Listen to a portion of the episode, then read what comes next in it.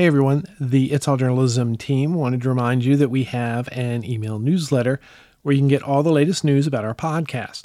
Go to our website, itsalljournalism.com, and follow the link to subscribe. And now, enjoy our latest episode. You know, this publication is paying me this much. Am I being exploited? Am I being underpaid? Are they paying other people more?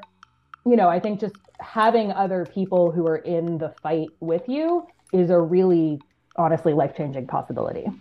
There are many advantages to working as a freelancer. You can set your own hours, you don't have to go into the office, and you can choose who you work for. But what do you do when an editor kills a story you've written or won't pay you what you're owed? Who's got your back? I'm Michael O'Connell. This is It's All Journalism. Abigail Higgins is the co chair of the Freelance Solidarity Project, which is the digital media division of the National Writers Union. In that role, she works to improve the working conditions of freelance journalists. She's also a member of the IWW Freelance Journalism Union. Abigail, welcome to It's All Journalism. Thank you so much for having me, Michael. So, uh, you know, this is great. I was just listening to something and they were talking about the writer's strike in Hollywood. So I know that, you know, creative people in many aspects are part of unions or, or members of unions and it's an area that a lot of people and certainly freelancers are probably wondering oh i can unionize? Uh, so i thought this was a good opportunity to talk to somebody from your organization. So before we get going and talking about the union tell me a little bit about yourself. You've had a really kind of interesting career. What got you interested in journalism at the beginning? I've always wanted to be a journalist as long as I remember since I was a little kid.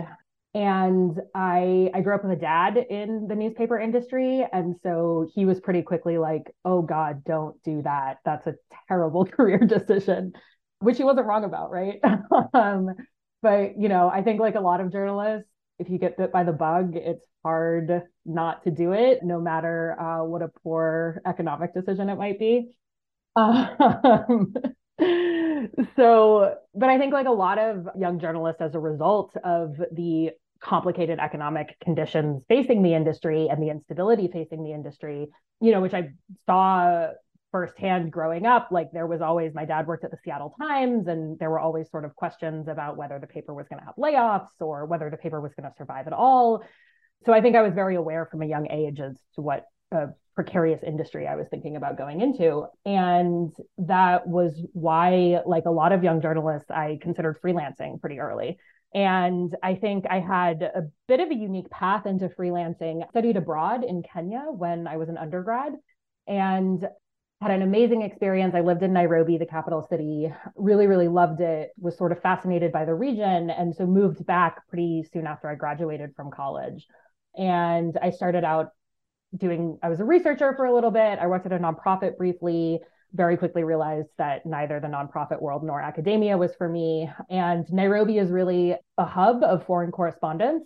A lot of people who are covering the Congo and Somalia and South Sudan and other places around the continent live in Nairobi. So I was pretty quickly exposed to foreign correspondents, and a lot of them were freelancers. And you know, I didn't go to journalism school. Um, it was sort of again clear that the more traditional path into journalism wasn't a sustainable one. And so I looked around and saw other people freelancing, and I just kind of dove in um, and started learning as I went. And yeah, it was not the easiest path into journalism, but I feel really lucky that it was the the one that I was able to take.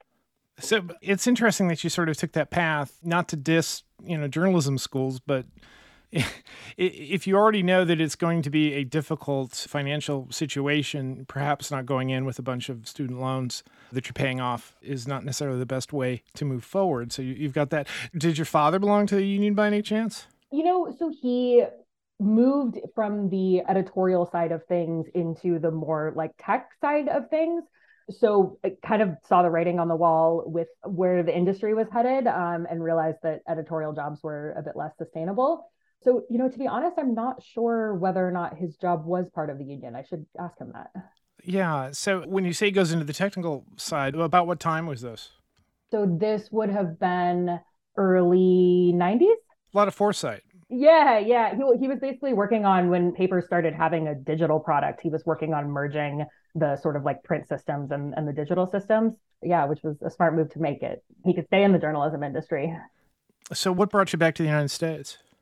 Well, you know, I mean, I, I lived in East Africa for almost a decade. So I was there for a really long time. And like I said, it was a really exciting place to live. It was a really exciting place to report. I, I got to report on a lot of really thrilling stories, but I also I think the role of a foreign correspondent is a pretty complicated one. You know, I always sort of felt a bit like an interloper, even though I lived there for a long time and learned Swahili and, you know, made a lot of efforts to to not report in a sort of traditional foreign correspondent model.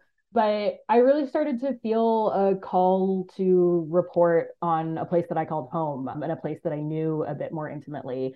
And I mean, it, it was also being that far away from family is hard. I was really ready to be a bit closer to them. And also just, you know, like being able to drink tap water and like have sidewalks and like bookstores is first world luxuries are nice.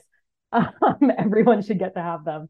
So yeah, I think I just I was ready to be a bit closer to home. And and honestly, I sort of like I think a lot of Americans abroad started watching the direction the United States was taking and really felt like the health stories that I was reporting on in East Africa, you know, looking at maternal mortality, reporting on authoritarian governments, reporting on poverty and just like staggering levels of inequality, I honestly felt like it was equipping me really well to report on my home country of the United States. Yeah, we've had a couple of interviews recently about foreign correspondents who came back to cover the United States, and some of them using you know the perspective they had looking at you know economic conditions and things like that in the foreign correspondent thing and that's long been sort of a romantic ideal of, of many journalists but you are, you know, as you said, an interloper. You're going somewhere to cover a story, not necessarily for the people who live there, but for the people back home. You know, it's a very well made up version of the much criticized helicopter journalism, which, you know, is easy to spot in the United States when somebody from CNN shows up to cover protest in your town, but you may not necessarily think about that when you're watching a story from across the world. Anyway, that's me editorializing, I guess. So, you know, how'd you get involved with the Freelance Solidarity Project? I got involved pretty shortly after I moved back to the United States. That was another reason I wanted to move back to the US was to be able to get involved in organizing efforts. And I think I was thrilled when I learned about the National Writers Union and the Freelance Solidarity Project because as a freelancer, I had never been able to be part of a union before. And it was always something I really believed in and something I desired to be a part of, but hadn't had the opportunity. And, you know, the the freelance solidarity project started when I don't know, around like 2019, we really started to see this wave of unionizations across the journalism industry, which was incredibly exciting. But freelancers were sort of like, how can we make sure that freelancers are also benefiting from these exciting gains? And how can we make sure that freelancers are supporting staffers in these exciting gains? And I think as a freelancer, I I remember watching the wave of unionizations and being so thrilled but also realizing that freelancers were were not only not necessarily going to benefit from that immediately, but freelancers could also be used as a way to tamp down those efforts, right? If uh, if a unionized newsroom goes on strike, freelancers can be used as strike breakers. You know, publications can fire staffers and rely on freelancers with much worse labor conditions. So, yeah, as soon as I saw that the Freelance Solidarity Project existed and learned about the work that the National Writers Union had been doing for decades, I knew it was something that I wanted to be a part of. Okay, so you say that you sought it out and that you had an interest in joining a union. What was it about maybe your career or maybe just conceptually in the world of journalism you thought that being unionized would be a good thing?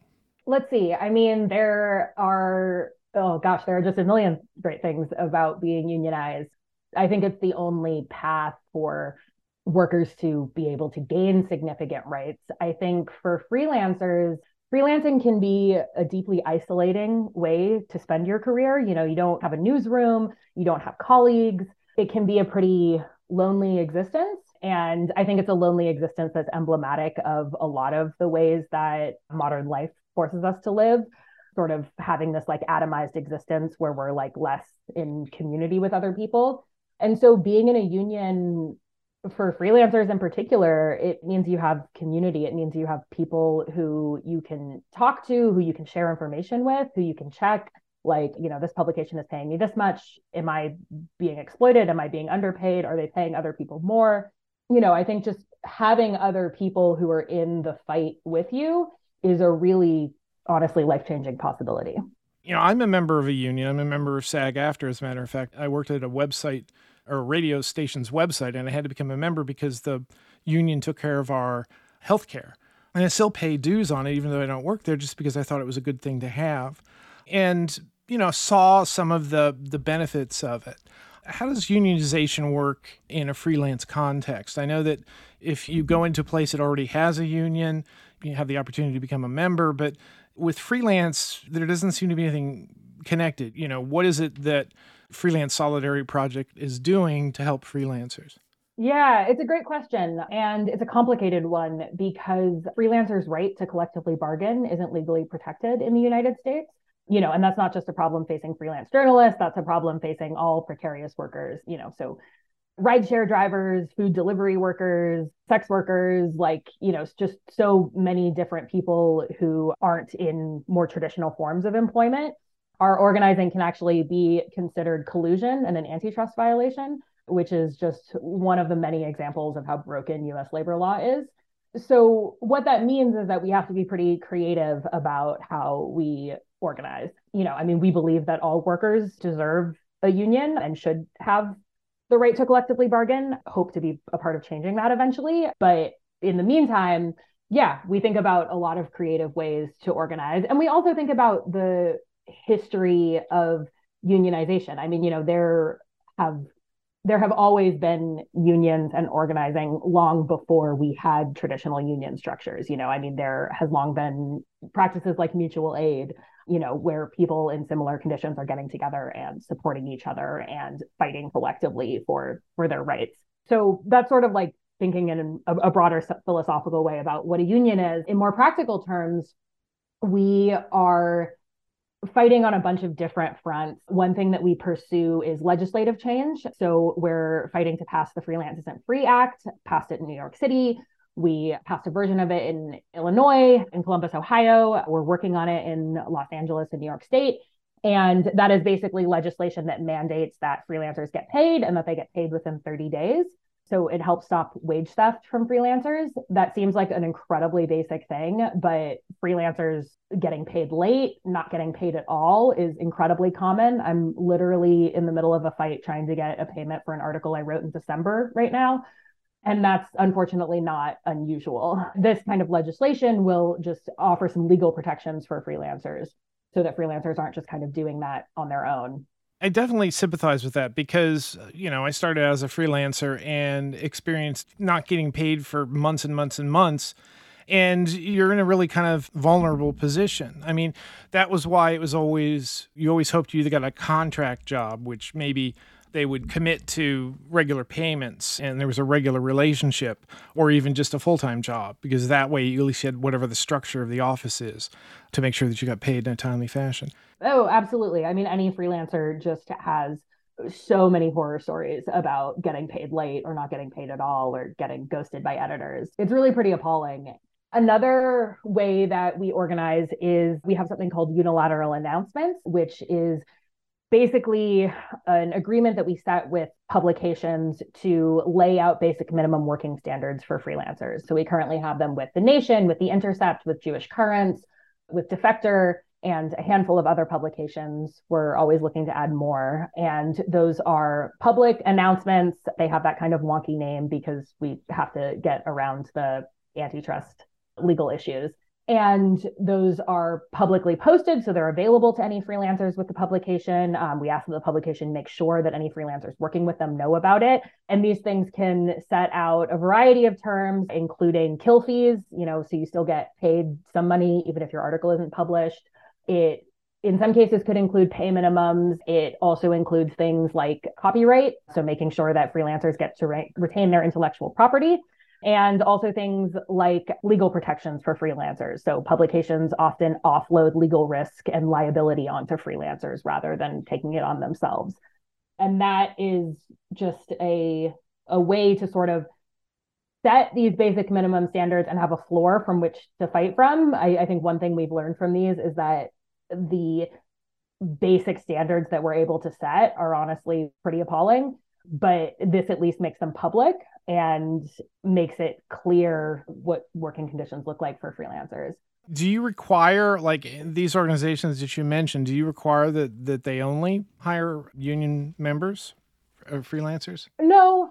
I think that's an interesting idea and maybe something that we would think about in the future. I think we are still a relatively young union and I think we want to be really careful about thinking about how we're fighting for all freelancers and we hope that all freelancers join the union but we feel really strongly about fighting for freelancers whether they're a part of our union or not. Yeah and many people who who work in shops that have unions do still benefit even if they aren't members. Anyway you mentioned that you're a relatively young organization and, and that also you see that there's sort of a handful of publications that have committed to this, which to me sounds like a handful of writing opportunities. If I'm a freelancer and a union member, is there an opportunity that I want to write something for Rolling Stone? And let's just say they don't have an agreement with you. I mean, is there a way for me to get the, the union involved in that process? I mean, can I say, hey, I'm a union employee. Would you honor this? The basic rights that uh, my union is fighting for? Yeah, I mean, there are a lot of ways that even when you're writing for other publications, union involvement can help.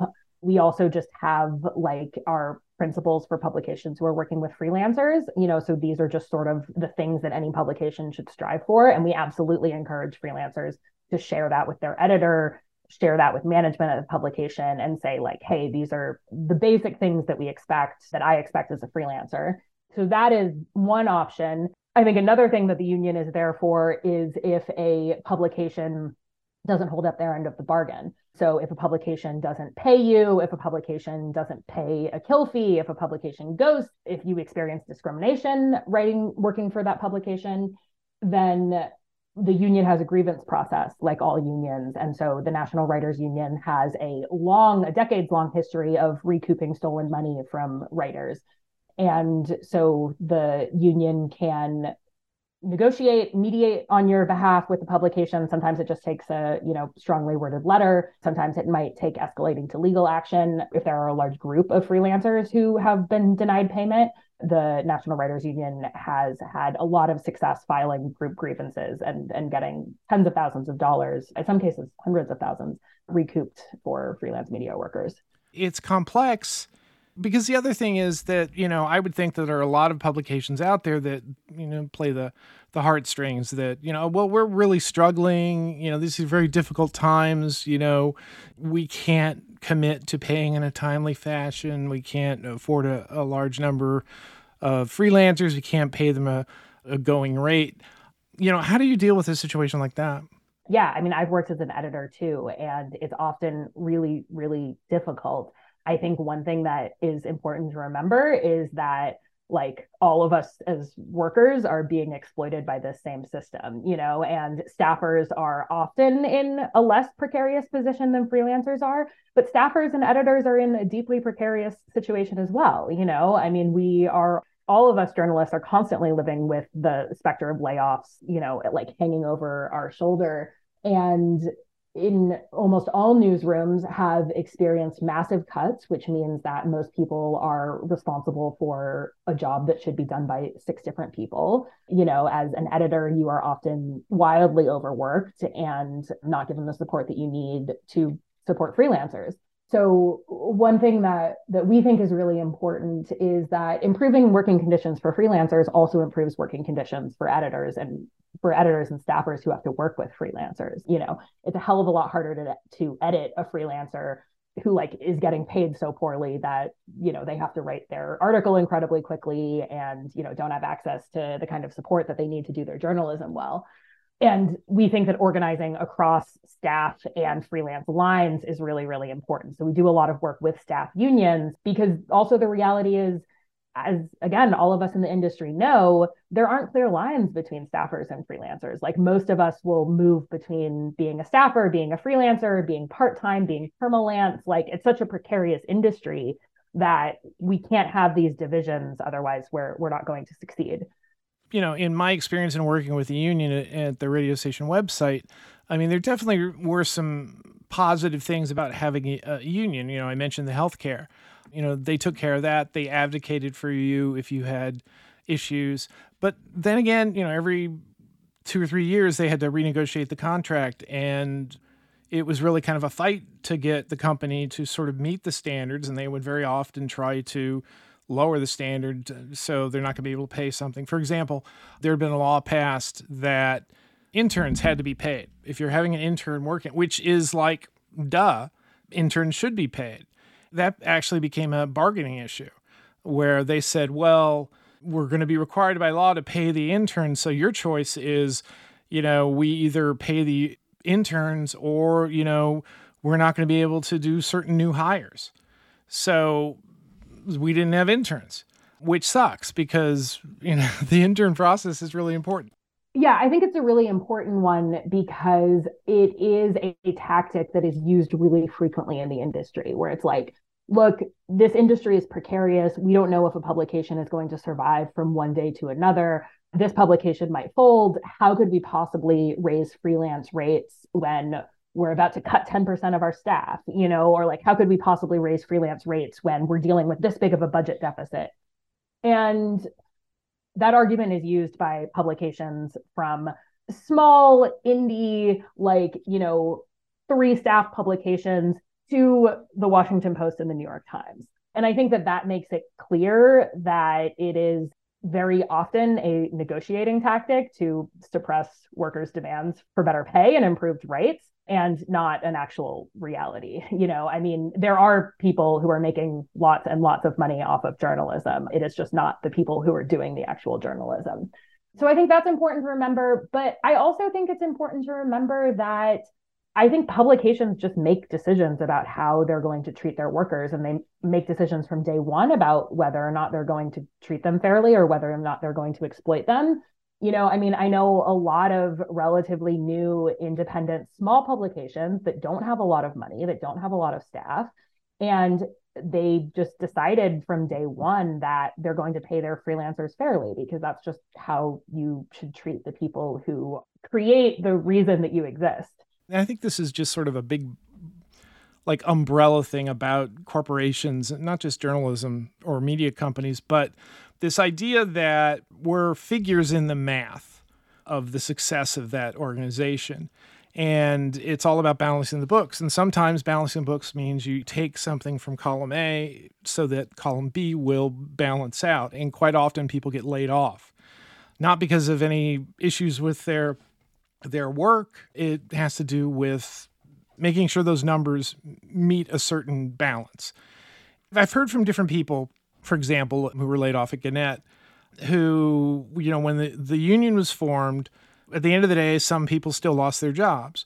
But at least they had, you know, there was a severance, there was a process that they may not have had before it's almost like insurance. You you don't you want to have it, but you don't necessarily want to use it. Yeah, I mean, we're seeing that now with BuzzFeed News being closed, you know, and that union is the reason that a lot of people got severance packages at all and that union is also still fighting because BuzzFeed has said that they're not going to treat everyone the same in terms of who gets a good severance package and who doesn't and even though BuzzFeed News is now gone, the union is still fighting tooth and nail to make sure that their workers are protected. Yeah, it's 2023, and you know, I think there've been a lot of people in the last you know five years or so, certainly, who, as they're turning to unions as a way to sort of address these, you know, what they recognize as poor working conditions, poor pay, healthcare benefits, etc. And I think it, that has to do partly because the, working sector of our country has been sort of victimized. There haven't been as many protections, and protections have been taken away from them. So, anyway, you, know, you mentioned that part of what the National Writers Union and the Freelancers Solidarity Project is doing is trying to I guess, change legislation or to turn things around? You know, what is the nature of that? So, most of that right now is focusing on trying to get the Freelance Isn't Free Act passed in jurisdictions across the country, which helps stop wage theft from freelancers. And yeah, it ensures that freelancers get paid and that they get paid on time, which again is sounds pretty basic, but but isn't something that a lot of freelancers experience. We've also done work in the past on trying to get the PRO Act passed, the protecting the right to organize.